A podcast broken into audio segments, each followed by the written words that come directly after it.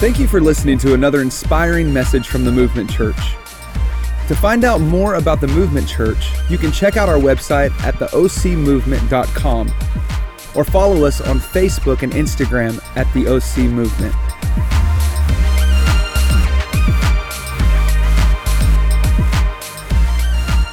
Good morning, Movement Church. Good morning.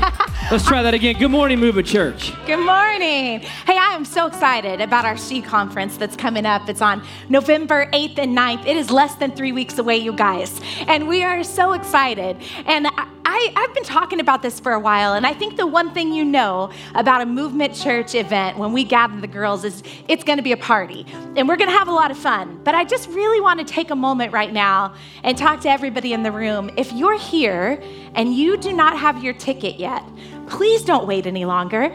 Grab a ticket and make plans. Hey, listen, every woman in the room, I'm talking to you.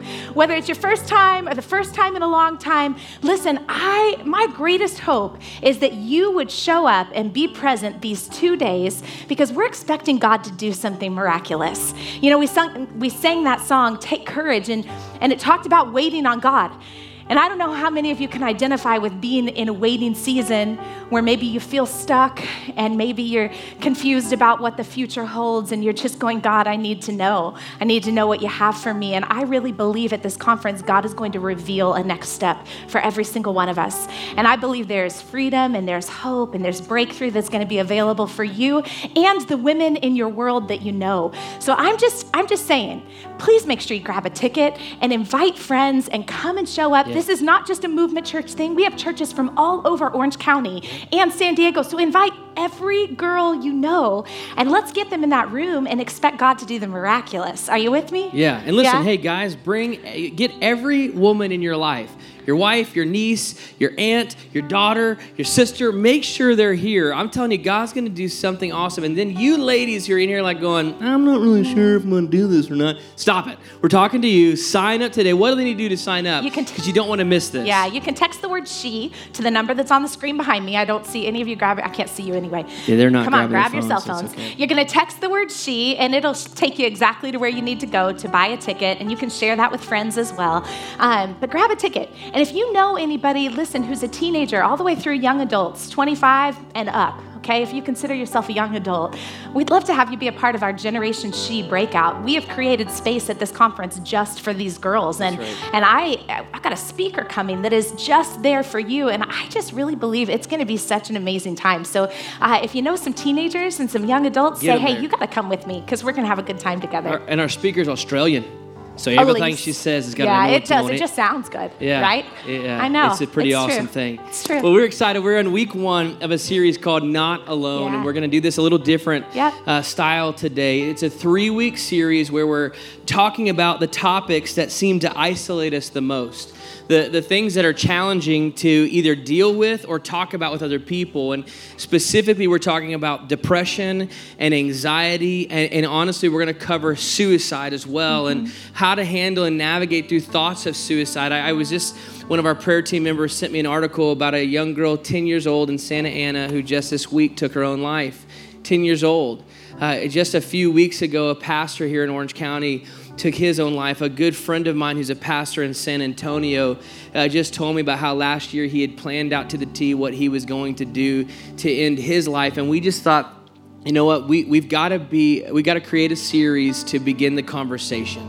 And that's what this series is about. We're going to talk about the things that seem to have this ability to yeah. keep us isolated and, and away from everyone else. And our hope is to do a couple things. Number one is to begin the conversation. We're not too arrogant to think that in a 30 minute service we're going to answer every question and solve everyone's problems, but we want to begin the conversation. Another thing we want to do is create a safe place for anyone in this room, anyone that you know, that they realize that there is a place to just talk about yeah. what they're walking through so that they can know in a natural and a supernatural way they're not alone and that there is hope. And yeah. so, actually, I'm going to reference this a little later in the service today, but I just want to make sure you can get it on your radar now.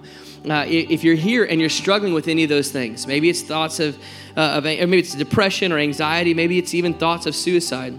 We've created a survey you can take right now online. You can text the word hope to the number on the screen and just put on there the things you're struggling with. And you can let us know if you would like one of our pastoral team to reach out and contact you. But I just want to challenge you you don't have to go through this alone, Yeah. no matter where you're at. I'm going to come back to that later, but at any time you can text the word hope to the number on the screen. And then here would be our hope is that as a church, we can point you in the right direction. Like, what is the next step that you can take?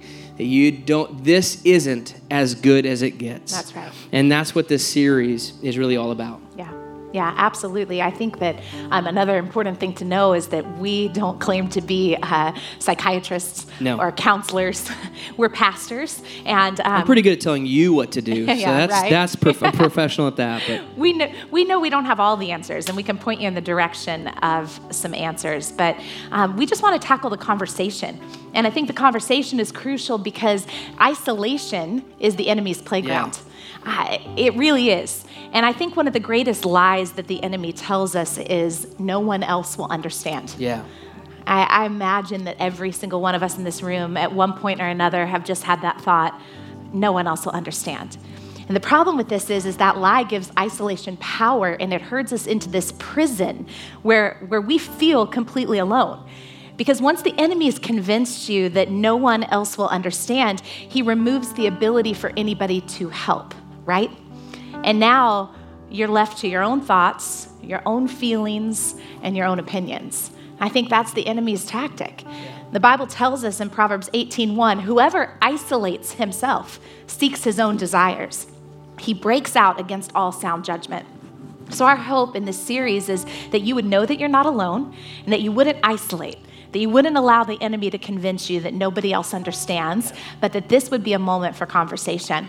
The Bible also tells us in Ecclesiastes 4, verse 9 through 10, it says, Two people are better off than one, for they can help each other succeed. If one person falls, the other can reach out and help. But someone who falls alone is in real trouble. And what we don't want is for anyone who is at the movement church to fall alone.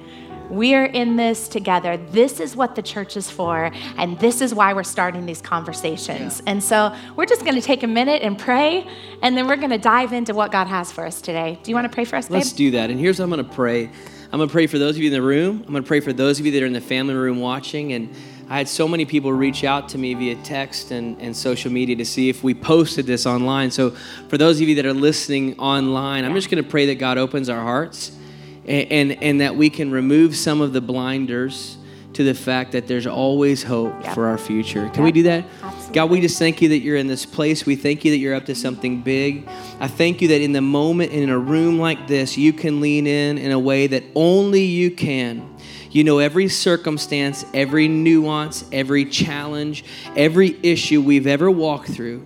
And God, yet you showed up today with great expectation just to meet us as an individual in this place to do something miraculous in our life. So we thank you that you don't just do the mundane or the mediocre, but God, you do the miraculous. So we thank you now. In Jesus' name I pray. And everybody said, Amen. Amen. Amen. Amen. Hey, we're excited to start this conversation with you. And I think today, um, the way we chose to dive in is, is Pastor Carey is going to share a little bit of his story. And as he's sharing, uh, my hope would be is that you just lean in and you listen and you allow the Holy Spirit to reveal to you uh, what he wants to say today. Because I really believe God is in this place and he wants to speak to you. So, babe, uh, you went through a season that was really dark and overwhelming in dealing with feelings of depression and anxiety. And so I thought maybe you could start by sharing with us what was the catalyst for that? Yeah, that's a great question. And I think before we dive into what was a catalyst, what kind of instigated that, I, I feel it's important to do a couple things. Number one, it, you, you and I need to know right now a buzzword is mental health issues. And, and, and depression and anxiety is something that is definitely being talked about more now than ever before. But there's also multiple types of depression. There's pathological depression, there's clinical depression, but there can also be circumstantial depression. This is where maybe you walk through the loss of a loved one or a job and now you're feeling an overwhelming sensation. And, and so I just think it's important to note that Yeah. right there. There's different avenues and types of things that people struggle with.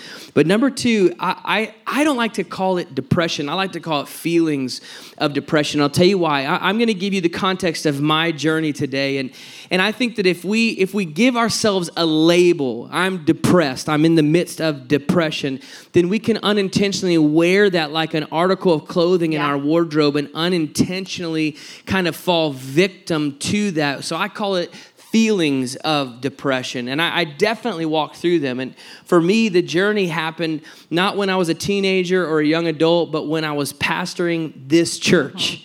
In fact, it was shortly after we began our journey. For those of you that are new, my wife and I, who this is my wife, Meghan, we moved here eight years ago to plant this church. We didn't know anyone in Orange County. We parachuted in, is the, the term we would use, and prayed that God would bring people uh, to help us build the church. And then we sent out mailers and did everything we could to get as many people through the doors of the church. And we launched in September of 2012. And by the time we hit January 2013, just five months later, we had decreased every week, it seemed like. And in fact, in January, our number was getting lower and lower and lower. And uh, to a place where I thought, this is it. It's, it's over. We, we, we came, we saw, we failed, we better get out of here. Like we raised money, we rallied people, and now we're gonna have to shut the doors of our church. And and for me, here was the background message that was kind of playing on repeat was people are gonna discover that I'm the fraud I always thought I was. Mm. That I'm not a good enough leader, I'm not a strong enough husband, I'm not a good enough pastor.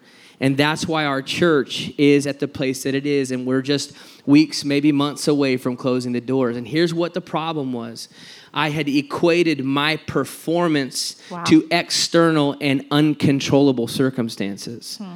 So, sure, I could build a great team. We could have great worship. I could preach the best messages on the planet, but I can't, amen. I like that too if you said amen. But I can't control the number of people who walk through the doors. Right. But I was attaching my performance to something that I couldn't control. And that was a catalyst for me slipping into this darkness of feelings of depression. And listen, there are things in our world that we often take uh, the responsibility for that you have no control over. Let me tell you a couple things you have no control over. If you're a parent, you actually don't have control over the choices of your kids. Yeah. You can raise them right, you can teach them how to make great choices, but at the end of the day, they're going to choose to do what they want to do. How many of you have made some foolish choices in your life? Raise your hand. All right, the rest of you are liars. We're praying for you and secretly judging you right now. Another thing that you can't you have zero control over. You can't control if you're married, you can't control over whether or not your spouse will be faithful to you. Yeah. You can make the vows and you can have do everything you can to create a healthy marriage, but you can't control them. Hey, if you're here and you're single, you can't control whether or not somebody will choose to date you. You can't control your health. You can contribute to great health. Yep. You can eat vegan and organic and just bathe in essential oils and not use chemicals with parabens in them, but you still might, at the end of the day, end up with cancer. Yeah. You can't control the economy no matter who you vote for. Right. There are things that we can't control. And so for me, what I was doing was assessing who I was, my identity, wrapped up in my performance based upon something I couldn't even control. I wasn't listening to Jesus. Here I'm a pastor, went to Bible college, been in ministry for a couple decades almost. And I wasn't listening to him. He said, Hey, remember the, the flowers in the field hmm. and the birds of the air? I, I, I, I got those guys. And, Wow. and you're even more important than they are. Why, why are you thinking that I'm not going to take care of you? And so that was a catalyst for me as I slipped into this place and feelings of depression. Yeah. What do you think uh, were some of the symptoms um, of feelings of depression or feelings of anxiety that you were experiencing, and and how would you how did you identify it? How did you begin to know that that was the thing you were dealing with? Yeah, I think that is probably the most important question because to be, I'm not going to say, can I be honest anymore? Because I'm Yeah. being pretty honest today. Um, thanks for laughing. Um, builds up so much encouragement in me. Uh, I, I actually didn't know how to identify it. I didn't realize what I was walking through. So, the symptoms, if I could go back and paint a picture, the, the number one symptom was just complete and utter hopelessness like to that there is no hope and i would sit and i would read the bible and i would believe god's promises for everyone else but not for me so it wasn't like there was going to be a good outcome that i i was convinced in my mind i was headed towards complete and utter defeat and devastation mm. And, and the way that that would surface is that we would have Sundays and people would come through the doors. And even in those services where we had ver- barely anybody attending, still people were saying yes to Jesus, cha- making life transforming decisions. But I couldn't see that. I could only see the empty seats. Mm-hmm. And it felt hopeless. So I would go home and put my hoodie on, throw my hoodie up over my head, and sink into the corner of my couch and be convinced that it was just a matter of time. Wow. I also was self medicating, I was numbing out to the pain. And, and all of us, look at me in the eyes, we have the proclivity to self medication. All of yeah. you do. Yeah. For you, it might be binge watching Netflix. For some of you, it might be your work. You, you medicate by constantly staying at the office and continuing to do more. Maybe for you, it's just being, a, being into something new, another thing, another project, another thing to be a part of. Or it could be shopping. It could be a substance like alcohol or medication or an illegal substance. Mm-hmm. We all have the proclivity to, to self medicate. And I was in a place where I was numbing the pain, and, and that always leads to a place of isolation. Yeah. And like Meghan said, that is the devil's playground. Yeah. So as I'm sipping, sitting, slipping into the corner of my couch with this hood over, the, the physical appearance of what I looked like was a complete representation of the internal struggle. Mm-hmm and I was keeping everyone at bay. I wasn't calling anyone. I wasn't telling my wife. I was terrified that she would find out. I couldn't, I couldn't identify what this was. I just knew I, I hated my life and it was so horrible. I thought, I, I don't know where this is going to end.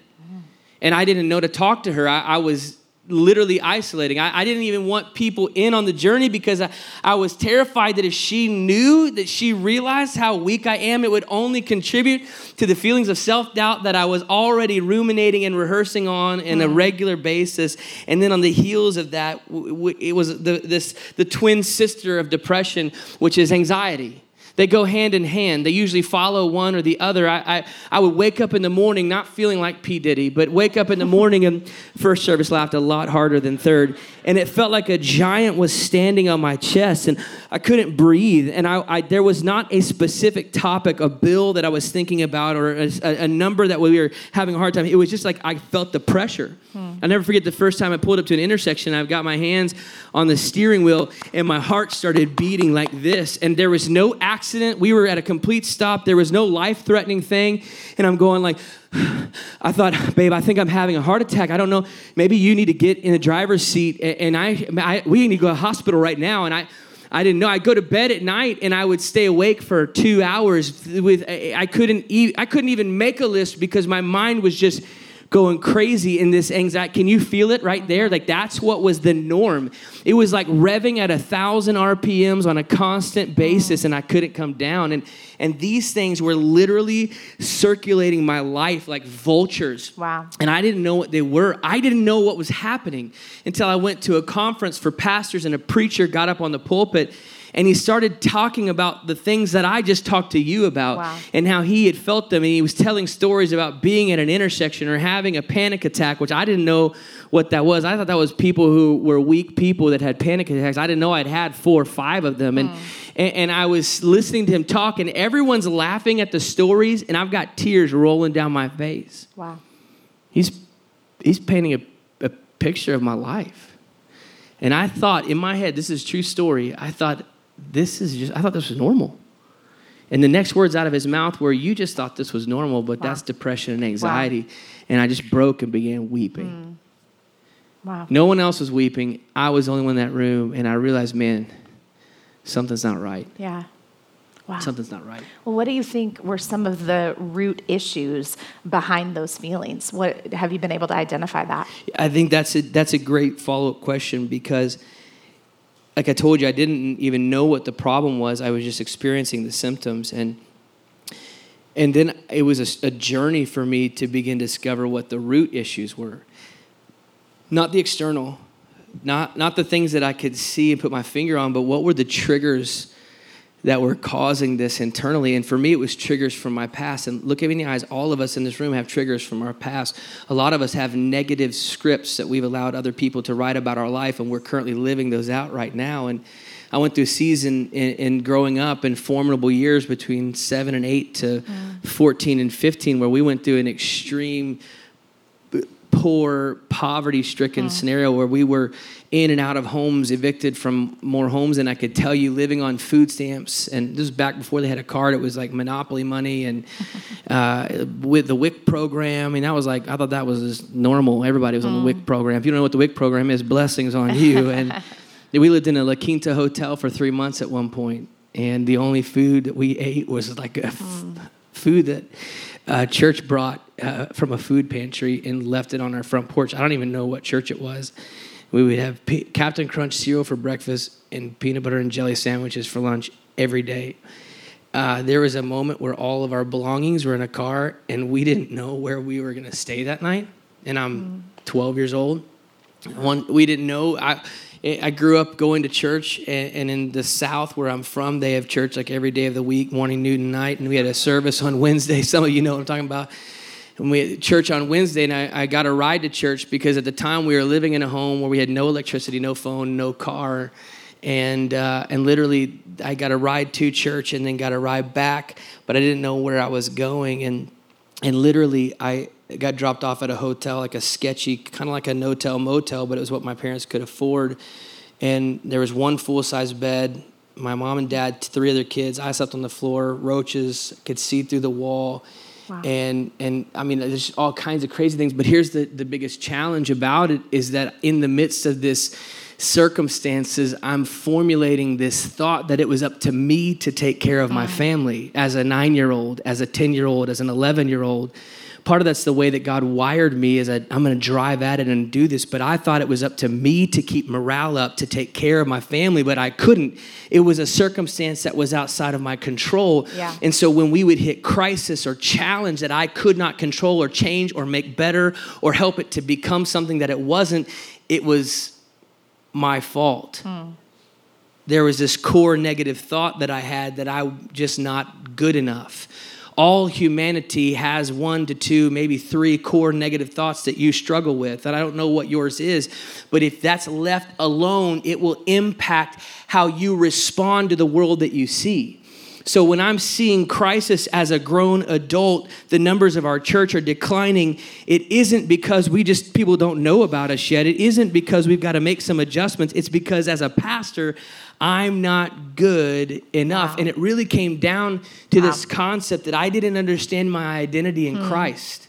I had been raised in church, a pastor's kid, third generation, but, but I had head knowledge of who Jesus was. I could tell you and preach and teach religion, but I didn't have an understanding of who I was to God. Right. I thought I had to hustle for my worthiness. I thought I had to work harder for Him to love me more, but I didn't realize that He chose me before I was even yeah. born in the midst of my darkest sin, in that moment, he couldn't have possibly loved me more than he did. Yeah. I am his, but I didn't get yeah. that. So the root issue was I believed the lie that I'm not good enough, even for God, and I couldn't see the fact that I am his. Yeah. Yeah. And that was what was triggering the feelings of depression and anxiety. Wow. wow. And I think, I'm sorry, go ahead. No, I, I think that that was a journey for you to figure that out, a journey of transformation. It was a long journey. Yeah. It was a, a spiritual transformation. It was like an extremely long journey, but I, I wasn't the only one in the journey. Yeah. You were with me too. Yeah. So what, what was that like for you? I think it'd be good for people in here to know the other side of this. Yeah, I, I think that if I could speak to anything, um, I, the biggest struggle for me was that I didn't know how to fix it um, I didn't know how to help. And um, I, I can identify with feelings of depression and feelings of anxiety. I think all of us in the room probably can at some point or another, but I've never experienced what it feels like to be locked in the prison of depression or anxiety, like Carey is sharing, and maybe some of you have experienced. And, and so I wanted, I wanted to fix it. And I wanted Carey to be able to do what I do when I'm in a moment like that. And, and I believe in the power of the Word of God. I really do. And, and I kept encouraging him to take captive those thoughts that were not from God. The Bible says, take captive every thought that's not from God. We have the ability to do that. When we think one thing, we have the ability to go, no, that is not what the Word of God says. And, and I believe that there's power in that power in the Word of God, power in rehearsing the truth that God says about me. But I was expecting Carey to do that, and he was. But he still was feeling trapped. And so for me, I think the greatest struggle was is that I wasn't great at listening or slowing down or being compassionate. And, and maybe you have friends or family that are struggling with feelings of depression or anxiety. And, and maybe you, like me, are just like, come on, like, let's, let's move forward. And I think the greatest lesson that I learned in that time is I wasn't great at listening or being compassionate um, because I was just thinking, well, stop it. And it wasn't that easy. He was navigating through it as, as, best as he could. And, and so I just want to encourage you that's a really bad response. Learn from my mistakes. it's a really bad response for someone who's struggling. Especially because it was contributing to how I had already felt. Like yeah. I didn't want to bring her in on the journey. Yeah. And then when there was glimpses of that and, and she would respond yeah. that way, I, she didn't know.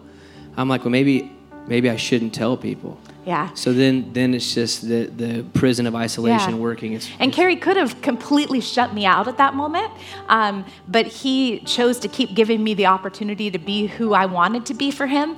And uh, he had to help me learn what questions to ask and how to just slow down and listen. And, and maybe you're struggling and you don't feel like anyone understands. And, and I would just encourage you there's people in your world that want to be a part of your life. And maybe they just need to know what questions you need them to ask ask.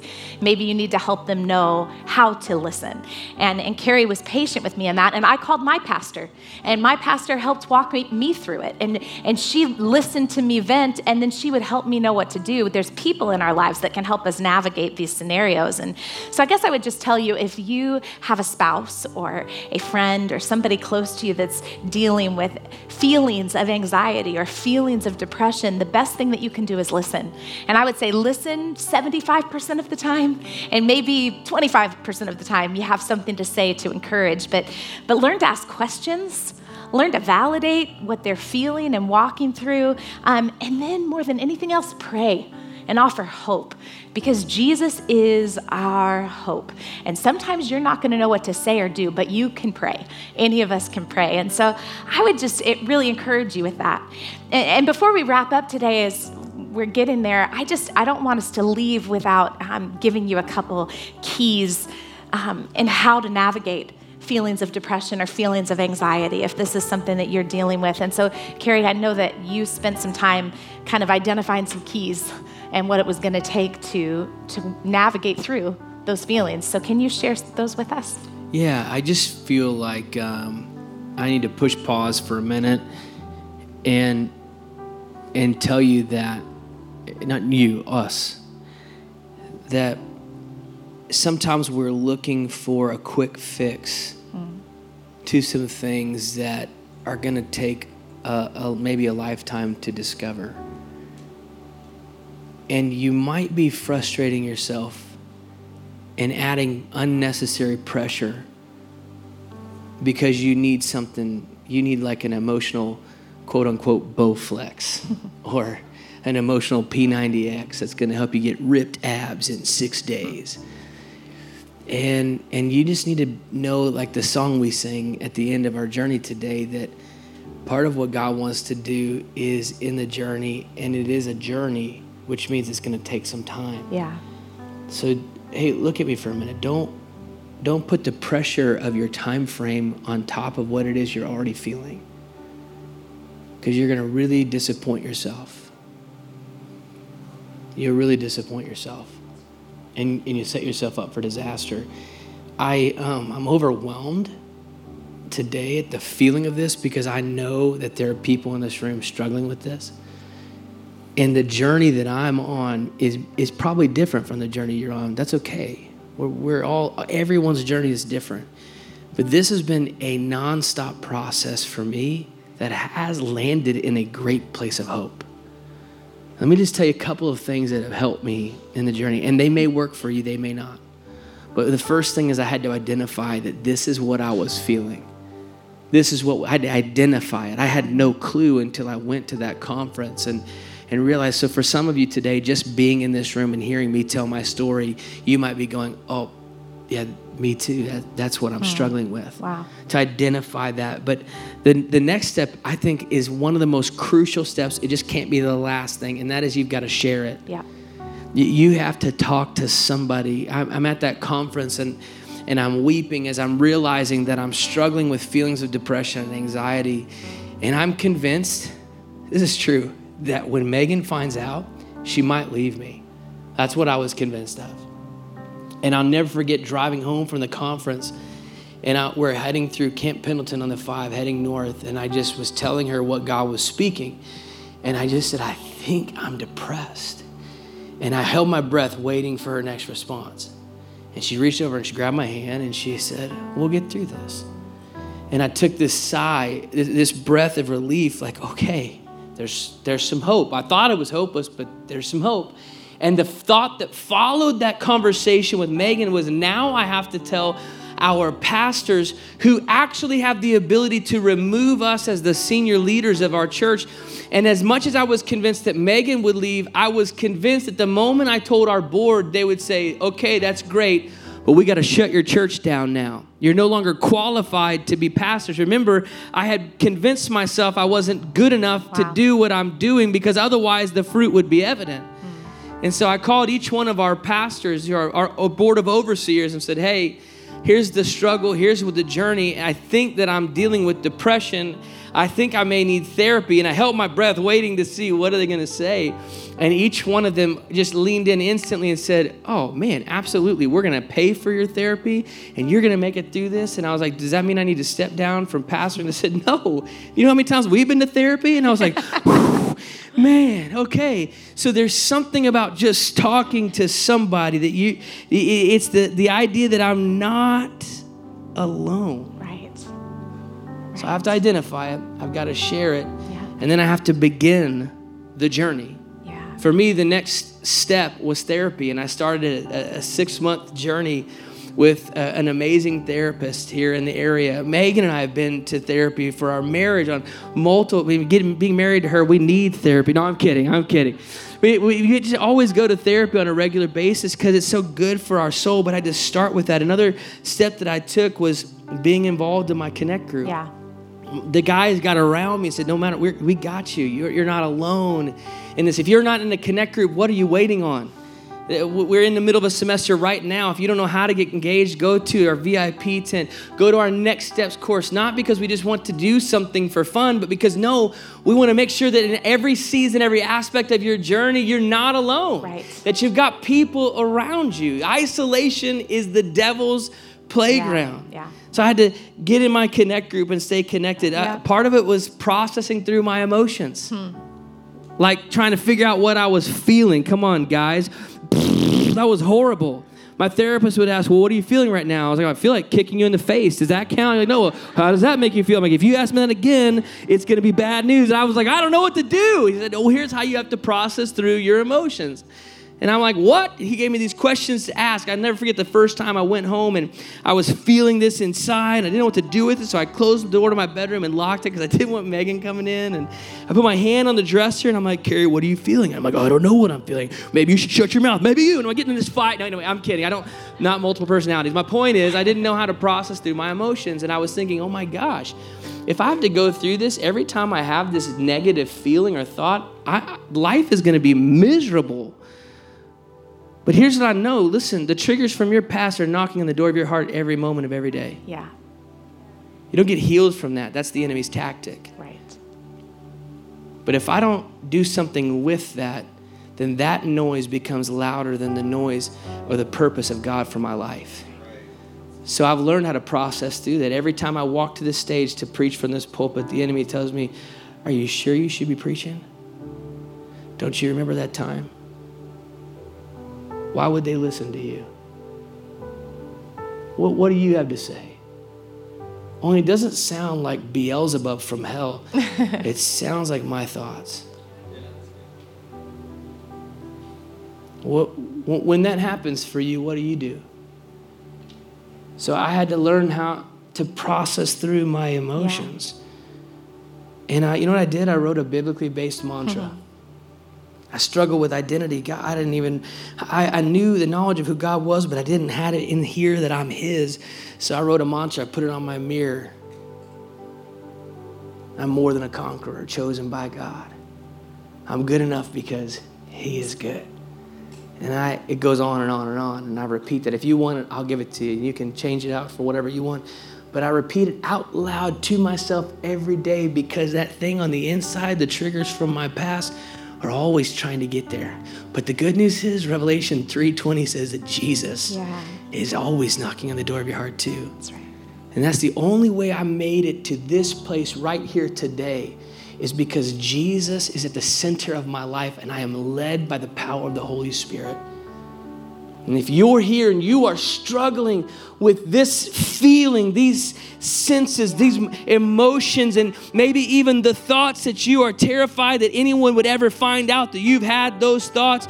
You, you can go to therapy, you can write a mantra, you can work out, you can do all kinds of things. But if you don't have Jesus at the center of your life, it will end in a place that you are in more darkness, more frustration, because He is the only one who has the ability to change lives. He was the resurrected King, which means He went to the cross for you and for me, but death could not hold him. The Bible says he was raised from the dead, and that's a representation of what he wants to do in your life and in my life, but we have to invite him in on the journey.